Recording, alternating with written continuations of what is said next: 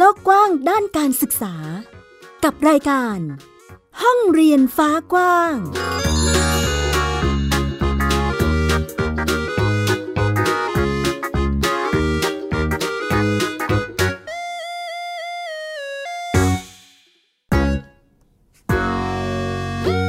สวัสดีค่ะคุณผู้ฟังต้อนรับคุณผู้ฟังทุกท่านเข้าสู่รายการห้องเรียนฟ้ากว้างพบกับดิฉันอัยดาสนศรีเช่นเคยเป็นประจำที่นี่ค่ะ www.thaipbspodcast.com นั่นเองมาพร้อมกับเรื่องราวข่าวสารด้านการศึกษาในหลากหลายมิติที่นำมาเล่าแล้วก็พูดคุยให้ได้ติดตามรับฟังกันนะคะคุณผู้ฟังสามารถรับฟังเราได้นอกจากผ่านทางเว็บไซต์แล้วยังมีแอปพลิเคชัน Thai PBS Podcast วันนี้ดาวน์โหลดได้แล้วทั้งระบบ iOS แล้วก็ระบบ Android เลยเพื่อที่จะง่ายแล้วก็สะดวกมากยิ่งขึ้นในการรับฟังเรื่องราวที่เป็นงานสื่อเสียงนะคะคุณผู้ฟังก็สามารถที่จะดาวน์โหลดติดตั้งได้รวมไปถึงแอปพลิเคชันพอดแคสต์ในช่องทางต่างๆก็สามารถรับฟังได้เช่นเดียวกันค่ะห้องเรียนฟ้ากว้างวันนี้มีหลายประเด็นเลยทีเดียวค่ะคุณผู้ฟังจะพาไปติดตามการเรียนรู้ของน้องๆนักเรียนที่ก่อนหน้านี้ไทย PBS เคยนำเสนอเรื่องราวของรถพุ่มพวงชวนเรียนรู้ซึ่งเป็นการเรียนรู้ที่ขับเคลื่อนในช่วงโควิด -19 ระบาดนะคะที่เด็กๆเขาไม่สามารถที่จะไปเรียนในโรงเรียนได้เราจะพาไปติดตามน้องๆนะคะที่ฝึกเป็นนักข่าวพลเมืองร่วมกันสื่อสารประเด็นในพื้นที่กันเข้ามาผ่านแอปพลิเคชันซีไซต์จะเป็นอย่างไรต้องติดตามรวมไปถึงประเด็นเรื่องของการปฏิรูปการศึกษาในหลากหลายมิติจะเป็นอย่างไรไปติดตามกันค่ะไทย PBS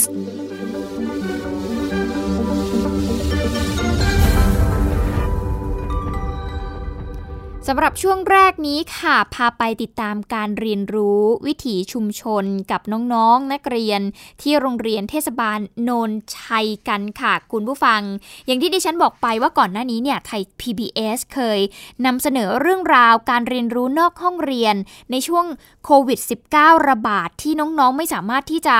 ไปเรียนที่โรงเรียนได้จะต้องเรียนที่บ้านของตนเองนะคะจึงมีกลุ่มคุณครูค่ะที่เขาใช้ชื่อกลุ่มว่าเครือข่ายก่อการครูที่จังหวัดขอนแก่นทำเป็นรถพุ่มพวงชวนเรียนรู้ค่ะรถพุ่มพวงในความคิดหรือว่าในภาพจำของเราจะสังเกตได้ใช่ไหมคุณผู้ฟังถ้าพูดถึงรถพุ่มพวงก็จะหมายถึงการเอาสินค้าเอาผักต่างๆเนี่ยใส่ไปเต็มรถเลยแล้วก็วิ่งไปตามเส้นทางหมู่บ้านต่างๆพื้นที่ต่างๆเพื่อที่จะเร่ขายสินค้าใช่ไหมคะแต่รถพุ่มพวงชวนเรียนรู้เนี่ยเขาพกเอาการเรียนรู้ไปค่ะแล้วก็ขับรถไปเรื่อยๆไปตามพื้นที่ต่างๆให้เด็กๆได้เรียนรู้กันนั่นเองนี่คือสิ่งที่เกิดขึ้นช่วงก่อนหน้านี้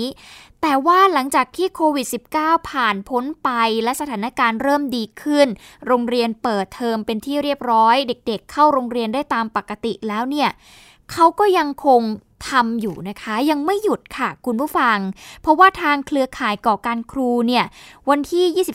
22กันยายนที่ผ่านมาเนี่ยนะคะพวกเขายังคงมีกิจกรรมกันอย่างต่อเนื่องเลยค่ะหลังจากที่ก่อนหน้านี้เนี่ยน้องๆนักเรียนชั้นมัธยมศึกษาโรงเรียนเทศบาลโนนชัยที่อำเภอเมืองจังหวัดขอนแก่นเขาได้เรียนรู้เรื่องของการปักหมุดจุดประเด็นซึ่งเป็นการเตรียมใช้แอปพลิเคชัน C-Site ของไทย PBS เนี่ยแหละค่ะเพื่อเป็นหนึ่งในเครื่องมือในการลงมือไปเรียนรู้แล้วก็รายงานเรื่องราวจากชุมชนของพวกเขาโดยช่วงที่น้องๆเขาซ้อมใช้ C-Site กันเนี่ยนะคะพวกเขาก็ลงพื้นที่ไปค่ะคุณผู้ฟังไปปักหมุดรายงานการเรียนรู้นอกห้องเรียนมาจากชุมชนในเทศบาลนครขอนแก่นพร้อมกับติดแฮชแท็กห้องเรียนบันดาลใจรายงานกันเข้ามาวันนี้จึงมีการรวบรวมออกมาให้ได้ติดตามกันค่ะว่าน้องๆเขารายงานอะไรกันเข้ามาบ้างมาเริ่มกันที่จุดแรกกันเลยดีกว่าจุดนี้ค่ะเขาปักหมุดไปที่หอศิลปะวัฒนธรรมมหาวิทยาลัยขอนแก่นค่ะเขาไปเรียนรู้ความเป็นอีสานจากศิลปะต่างๆรวมไปถึงได้ทดลองตัดกระดาษลายไทยด้วยไปกันที่จุดที่สองที่ขอนแก่นแกลเลอรี่ค่ะที่บ้านกุดกว้างน้องๆเขาไปเรียนรู้เรื่องของการแกะสลักไม้จากครูพี่แม็กช่างไม้คนรุ่นใหม่ในพื้นที่นะคะซึ่งก็จะสอนให้กับคนที่สนใจ เข้าไปเรียนซึ่งอันเนี้ยเรียนฟรีด้วยนะคะคุณผู้ฟังไม่มีค่าใช้จ่ายใดๆเลยและอีกหนึ่งหมุดที่น้องๆเขาปักหมุดกันเข้ามานั่นก็คือที่โรงเรียนเทศบาลบ้านโนนชัยนั่นเองน้องๆเขาไปเรียนรู้เรื่องของการทำขนมจีนน้ำยาค่ะซึ่งเป็นภูมิปัญญาท้องถิ่นของชาวบ้านที่นั่นด้วยก็เรียกว่าหลายหมุดเลยทีเดียวที่น้องๆร่วมกันสื่อสารผ่านแอปพลิเคชัน Seaside Report เข้ามานะคะก็ทำให้เห็นอีกหนึ่งกระบวนการเรียนรู้ที่เกิดขึ้นน้องๆใช้เทคโนโลยีสื่อใหม่อย่างเช่นแอปพลิเคชันมือถือที่เชื่อว่าทุกวันนี้เด็กๆหลายคนเนี่ยมีเป็นของตัวเองแล้วใช้ให้เกิดประโยชน์นอกเหนือจากการที่เอามาใช้อะไรก็แล้วแต่เอาจะมาใช้ทำงานหรืออะไรก็แล้วแต่นะคะอีกหนึ่งประโยชน์ของมันก็คือนั่นแหละค่ะช่วยเป็นส่วนหนึ่งในการสื่อสารเรื่องราวที่อยู่ในชุมชนของตัวเองนะคะก็ถือเป็นส่วนหนึ่งของกิจกรรมการเรียนรู้ของโรงเรียนเทศบาลบ้านโนนชัยที่มีการถูกบรรจุเอาไว้อยู่ในรายวิชาเรียน6ชั่วโมงต่อสัปดาห์นะคะเป็นการจัดการเรียนการสอนเพื่อให้เข้ากับความสนใจของผู้เรียนด้วยโดยผู้เรียนเนี่ยสามารถที่จะเลือกกิจกรรมได้ตามความเหมาะสมเลยเพื่อไปต่อยอดสู่การทำงานในอนาคตของตัวเองนั่นเองซึ่งนักเรียนแต่ละชั้นเนี่ยเขาก็จะมีเรื่องที่ไปเรียนรู้แตกต่างกันออกไปนะคะอย่างชั้นม.2 ปีนี้เขาสนใจเรื่องของศิลปะวัฒนธรรมแล้วก็วิชาชีพท้องถิ่นเดี๋ยวเราลองไปฟังเสียงของคุณครูแล้วก็นักเรียนจากโรงเรียนเทศบาลบ้านโนนชัยกันค่ะเขาเรียกคำขวัญของโรงเรียนนะมันเป็นโรงเรียนวิถีชุมชนท้องถิ่นคราวนี้เราก็พยายามออกแบบการเรียนรู้ที่มันเป็น community based learning นี่แหละให้ชุมชนเป็นฐานของการเรียนรู้ตัวชุมชนเองก็มีองค์ความรู้มีประสบการณ์มีนักปราชญ์ที่เราสามารถไปเรียนรู้กับเขาได้เพราะว่าหลายทักษะครูเองก็ไม่มีครูก็เอาโอกาสนี้ไปเรียนรู้กับนักเรียนพร้อมกันวันนี้มาเรียนรู้ได้มาวาดรูปเกี่ยวกับการแกะพระไม้แล้วก็ได้มาเรียนรู้เรื่องสื่อการได้ฝึกถ่ายคลิปวิดีโออะไรประมาณนี้ค่ะก็ไปสามารถต่อยอดได้ไปสอนคนอื่นได้ให้ความรู้ด้วยค่ะรู้แล้วก็รู้สึกดีค่ะเพราะว่าเราก็สามารถบอกคนอื่นได้ว่าเรามีอะไรดีของเรามีอะไรบ้างเรามีอะไรดีมีประโยชน์อะไรค่ะรู้สึกชอบค่ะเพราะว่าเป็นคนชอบเขียนชอบรู้ชอบแบบแนวประวัติศาสตร์อะไรอย่างนี้ค่ะเป็นอีกหนึ่งการเรียนรู้ที่สื่อสารกันเข้ามาทำให้เห็นนะคะว่าเด็กๆเนี่ยเขาลงไปในชุมชนเขาได้เรียนรู้อะไรบ้างและมีการใช้เทคโนโลยีใหม่ๆเข้ามาเป็นส่วนประกอบเป็นสื่อในการเรียนการสอนในครั้งนี้นั่นเองต้องขอบคุณเครือข่ายก่อการครูด้วยนะคะที่ยังคงทำหน้าที่ที่จะส่งต่อองค์ความรู้หรือสร้างกระบวนการเรียนรู้ให้กับเด็กๆต่อไปเพื่อไม่ให้รู้สึกจำเจหรือว่าอาจจะอยู่แค่ในห้องเรียนเท่านั้นนะคะพาเด็กๆไปเปิดโลกทำให้เขาได้เห็นอีกหลายๆแง่มุมที่มีอยู่แล้วก็สามารถที่จะเรียนรู้ได้นั่นเองค่ะเอาละนี่คือเรื่องแรกค่ะคุณผู้ฟังเป็นอีกหนึ่งแง่งามของการเรียนรู้ที่เกิดขึ้นแล้วก็เป็นความร่วมมือของผู้ใหญ่นั่นเองจากเรื่องของการปักหมุดนะคะอย่างจะเห็นได้ว่าเรื่องนี้มีเรื่องของเทคโนโลยีเข้ามาเกี่ยวข้องด้วยนะคะคุณผู้ฟังแต่พอพูดถึงเทคโนโลยีใหม่ๆอย่างโทรศัพท์มือถือคอมพิวเตอร์อินเทอร์เน็ตต่างๆที่อยู่กับเด็กๆแล้วหลายคนอาจจะกังวลนะคะว่าพอปล่อยให้เด็กๆอยู่กับสิ่งเหล่านี้มากเกินไปมันมีประโยชน์จริงไหมบางทีมันมีภัยที่เกิดขึ้นพวกเขา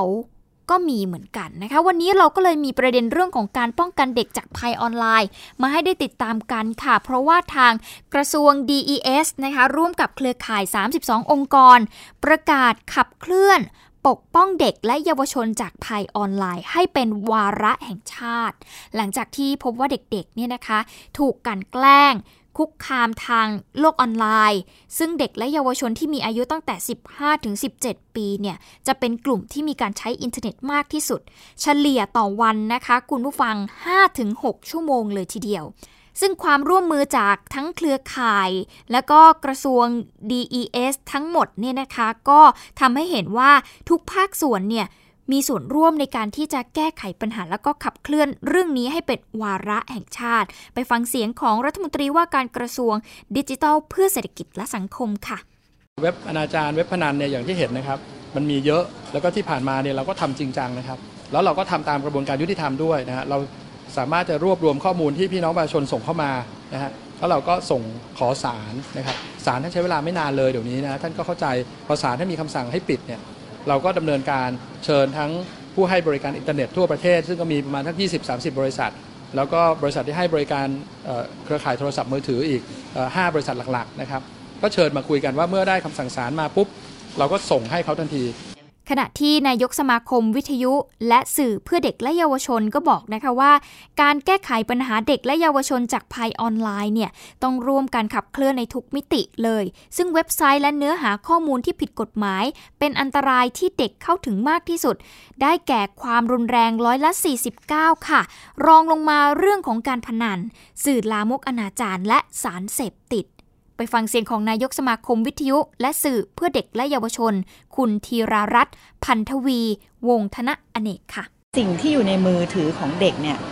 มีความหมายต่อวิธีคิดพฤติกรรมและการใช้ชีวิตของเด็กเป็นอย่างยิ่งเนื่องจากในมือถือมีทั้งประโยชน์และโทษอย่างที่เราทราบกันแต่เด็กๆเนี่ยยังไม่ได้ใช้ทำงานแต่อาจจะใช้เซิร์ชข้อมูลเพื่อทำรายงานทำวิจัยหรือทำข้อมูลต่างๆแต่ในขณะเดียวกันใครจะรู้บ้างว่ามีใครเข้ามาคุยกับเด็กอย่างไรบ้างมีผู้ใหญ่เข้ามาขอพบเจอขอนัดพบขอให้เปลื้องเสื้อผ้าชวนไปเล่นพนันข้อมูลจากสำนักงานสถิติแห่งชาติในปี 2561 ก็พบว่าเด็กและเยาวชนที่มีอายุ 15-17 ปีเนี่ยเป็นกลุ่มที่มีการใช้อินเทอร์เน็ตมากที่สุดนะคะเฉลี่ยก็คือ 5-6 ชั่วโมงต่อวันเลยแล้วก็พบว่าเด็กและเยาวชนเนี่ยยังขาดความรู้เท่าทันแล้วก็มีความเสี่ยงสูงจากภัยสื่อออนไลน์การถูกกันแกล้งทางออนไลน์การถูกคุกคามทางออนไลน์การติดต่อสื่อสารเรื่องเพศที่ไม่เหมาะสมแล้วก็การถูกแบล็คเมลและการถูกล่วงละเมิดหรือล่อลวงทางเพศนั่นเองค่ะก็เป็นอีกหนึ่งความร่วมมือนะคะในการที่จะป้องกันเด็กจากภัยออนไลน์นั่นเองก็เป็นการขับเคลื่อนที่เป็นวาระแห่งชาติเลยนะคะก็ติดตามกันต่อไปว่าเครือข่ายหรือกลุ่มคนทำงานจะมีแอคชั่นอย่างไรบ้างเกี่ยวกับเรื่องนี้นั่นเองค่ะเอาละค่ะคุณผู้ฟังช่วงนี้เราพักกันสักครู่ช่วงหน้าเราจะพาไปฟังแล้วก็ไปติดตามประเด็นเรื่องของการปฏิรูปการศึกษาว่าเป็นอย่างไรกันบ้างช่วงหน้าร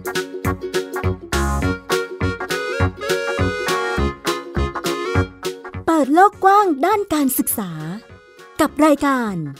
ห้องเรียนฟ้ากว้าง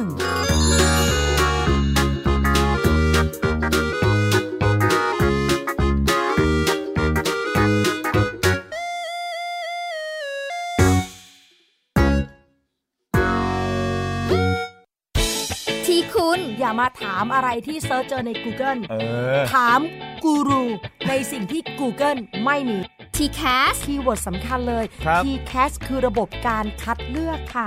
ดังนั้นถ้าเราบ่นกันเรื่องของการสอบที่ซ้ำซ้อนมันไม่ได้เกี่ยวโดยตรงกับ T-cash อ๋อเราไปโทษ T-cash เขาไม่ได้เพราะเขาไม่ใช่ข้อสอบถูกต้อง T-cash คือระบบการคัดเลือกอยากให้ฟังจะได้รู้จากกูรูด้านการศึกษาโดยณัฐยาเพชรวัฒนาและวรเกียรตินิ่มมากในรายการทีคุณ T-cash ทุกวันเสาร์ 16:00 น.ทางไทย PBS Digital Radio ฟังสดหรือย้อนหลังทางแอปพลิเคชันไทย PBS Radio และ www.thaipbsradio.com อัปเดตสถานการณ์รอบโลกประเทศจีนนี่เราทราบกันดีนะคะว่าเป็นประเทศที่จะมีปัญหาเรื่องความสมดุลของประชากรคนที่ได้รับความสนใจจากวิกฤตในครั้งนี้ก็คือนายกรัฐมนตรีนิวซีแลนด์เรื่องราวสีสันจากต่างแดนก็มีช่อง YouTube เป็นของตัวเองใช้ชื่อว่าครัวคุณยายโรงพยาบาลเพื่อดูแลช้างเหล่านี้ที่เมืองมัทุราค่ะที่รัฐอุตตรประเทศจะมีภารกิจก็คือส่งนักบินอวกาศผู้หญิงล้วนๆออกไปทำภารกิจหน้าต่างโลกโดยทีมข่าวต่างประเทศไทย PBS ทุกวันจันทร์ถึงศุกร์ 12:00 น.ทางไทย PBS Digital Radio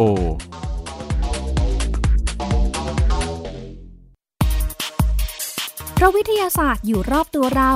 มีเรื่องราวให้ค้นหาอีกมากมายเทคโนโลยีใหม่ๆเกิดขึ้นรวดเร็วทำให้เราต้องก้าวตามให้ทัน เดตเรื่องราวทางวิทยาศาสตร์เทคโนโลยีและนวัตกรรมที่จะทำให้คุณทันโลกกับรายการ Science & Tech ทุกวันจันทร์ถึงวันศุกร์ทาง Thai PBS Digital Radio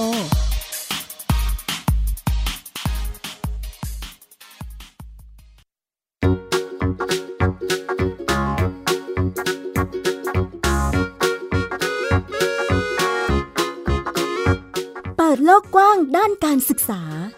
กับรายการห้องเรียนฟ้ากว้างกลับเข้าสู่ช่ว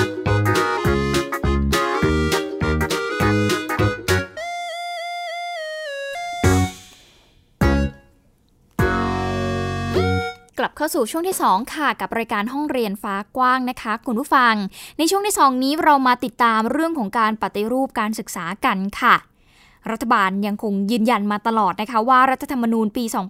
2560 เป็นฉบับแรกที่มีการบรรจุเนื้อหาและกลไกการปฏิรูปประเทศไว้อย่างชัดเจนโดยเฉพาะการปฏิรูปการศึกษาแต่ว่าเครือข่ายนักเรียนนะคะก็ยังสะท้อนว่ายังไม่เห็นเป็นรูปธรรมเลยในเรื่องของการเปลี่ยนแปลงที่ส่งผลต่อชีวิตของพวกเขาซึ่งในช่วงสัปดาห์ที่ผ่านมานะคะกลุ่มนักเรียนมัธยมที่เรียกตัวเองว่ากลุ่มนักเรียนเลวพร้อมกับนักเรียนอีกหลายสถาบันได้มีการไปร่วมกันชุมนุมเพื่อที่จะติดตามและขับเคลื่อนประเด็นแก้รัฐธรรมนูญที่เยาวชนต้องการรวมทั้งสิทธิเยาวชนที่ขาดหายจากรัฐธรรมนูญปี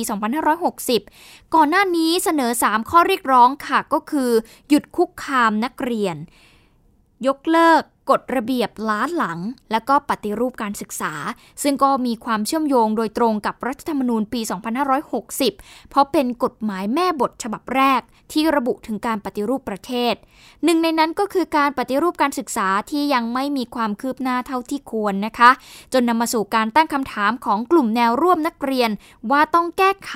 ด้วยการปฏิรูปในรัฐธรรมนูญฉบับนี้หรือไม่เราลองไปฟังเสียงของกลุ่มนักเรียนเลวกันค่ะในรัฐธรรมนูญฉบับนี้เนี่ยเป็นฉบับแรกที่ตีกรอบของการศึกษาไทยเอาไว้ในรัฐธรรมนูญเนี่ยเขียนว่าการศึกษาไทยเนี่ยจะต้องมุ่งเน้นสอนเด็กให้เป็นคนที่มีความรักชาติมีความภูมิใจในชาติรักษาเอกลักษณ์วัฒนธรรมมีวินัยคำเหล่านี้เนี่ยมันจำกัดกรอบของนักเรียนไว้ค่อนข้างมากจริงๆแล้วเรื่องของการศึกษาควรเป็นเรื่องที่ต้องเปิดกรอบให้นักเรียนได้รู้จักคิดรู้จักกล้าที่จะเดินออกจากกรอบหากการศึกษามีกรอบเนี่ยเราไม่สมควรเรียกสิ่งนี้ว่าการศึกษาได้นะครับไอปี60เนี่ยค่อนข้างที่จะต่างกับปี50ซึ่งปี50เนี่ยไม่ได้เขียนกรอบตรงนี้เอาไว้แค่โรงเรียน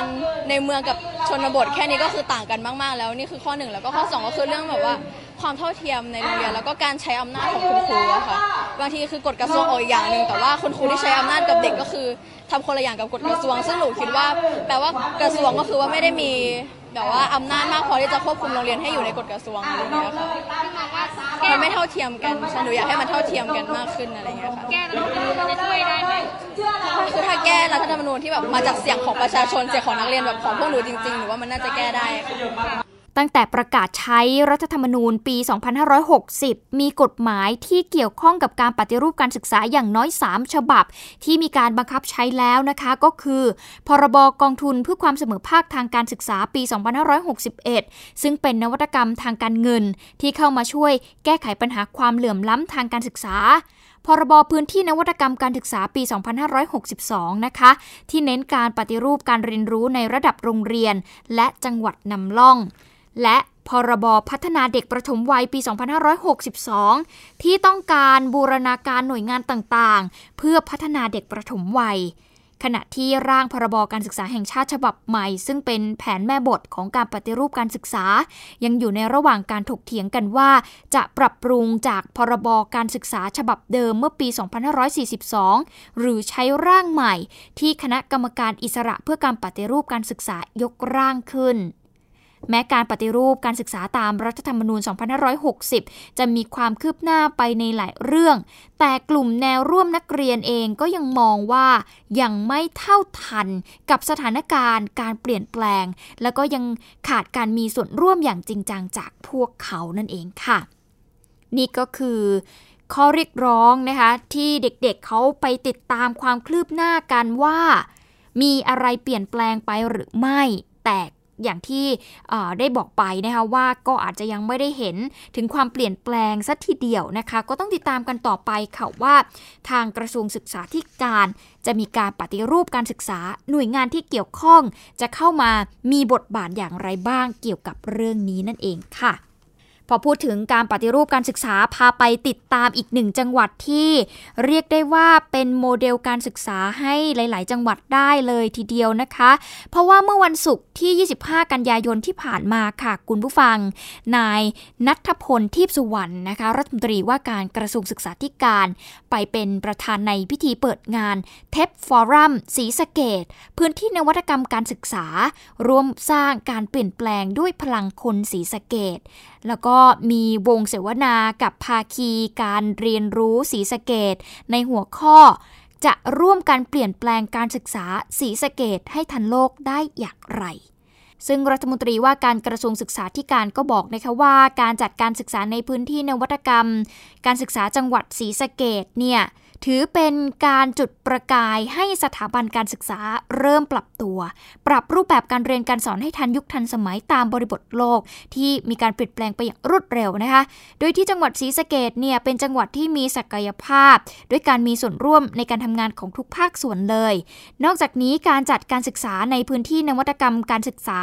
มีกฎหมายและพระราชบัญญัติที่มีลักษณะเฉพาะซึ่งถือเป็นการเปิดโอกาสให้สถานศึกษาสามารถที่จะดำเนินงานด้านต่างๆที่มีความยืดหยุ่นและก็คล่องตัวมากขึ้นทั้งในด้านงบประมาณหลักสูตรแล้วก็การพัฒนาครูนั่นเองโดยกระทรวงศึกษาธิการก็มีแนวทางในการปลดล็อกกฎระเบียบต่างๆให้มันมีความทันสมัยและไม่เป็นข้อจำกัดในการพัฒนาการศึกษาในขณะเดียวกันครูก็มีความเข้าใจและก็พร้อมที่จะปรับเปลี่ยนตนเองให้มีทักษะสอดคล้องกับศตวรรษที่ 21 โดยเฉพาะอย่างยิ่งในช่วงที่มีการแพร่ระบาดของโควิด -19 ที่ทำให้ทุกคนได้เห็นถึงความเปราะบางของการศึกษาที่อาศัยการเรียนในห้องเรียนเป็นส่วนใหญ่แต่ครูก็มีความตื่นตัวแล้วก็พัฒนาตัวเองนะคะให้มีทักษะด้านดิจิทัลมากขึ้นส่วนนักเรียนเองก็มีความพร้อมที่จะเปิดรับสิ่งใหม่ๆไปพร้อมๆกันนั่นเองทั้งนี้ค่ะที่จังหวัดศรีสะเกษเนี่ยก็ได้รับการคัดเลือกเป็น1ใน8จังหวัดในการขับเคลื่อนพื้นที่นวัตกรรมการศึกษาโดยผลการดำเนินงานที่ผ่านมานะคะก็ทำให้เกิดการเปลี่ยนแปลงด้านการศึกษาในพื้นที่ซึ่งก็นำมาเป็นต้นแบบในการขยายผลไปจังหวัดอื่นๆซึ่งถ้าหากทุกภาคส่วนในจังหวัดเนี่ยเขาร่วมมือร่วมใจกันมันก็สามารถที่จะพัฒนาให้จังหวัดนั้นมีศักยภาพในการเปลี่ยนแปลงการศึกษาไทยได้นั่นเองนะคะซึ่งในการเสวนานะคะนายณัฐพลนะคะก็มีการยืนยันว่าจะปลดล็อกข้อจำกัดต่างๆที่อยู่ภายใต้การดูแลของกระทรวงศึกษาธิการโดยเฉพาะกฎระเบียบที่เป็นอุปสรรคในการขับเคลื่อนการศึกษาอย่างเช่นยกเลิกข้อจำกัดประเภทโรงเรียนที่ไม่อนุญาตให้นักศึกษาฝึกงานเป็นครูผู้ช่วยสอนนะคะก็อาจจะมีการหาแนวทางในการพิจารณาผลงานครูเพื่อปรับวิทยาฐานะนั่นเองนะคะนอกจากนี้ก็ยืนยันว่าจะผลักดันการศึกษาเพื่อสร้างคุณภาพในระบบการศึกษาทั้งหมดโดยพิจารณาศรีสะเกษเป็นโมเดลต้นแบบในการศึกษาให้กับจังหวัดอื่นๆทั่วประเทศนั่นเองค่ะก็เป็นอีกหนึ่งความเคลื่อนไหวด้านการศึกษาที่เกิดขึ้นนะคะคุณผู้ฟังต้องขอขอบคุณข้อมูลด้วยจากเว็บไซต์คมชัดลึกนั่นเองค่ะไทย PBS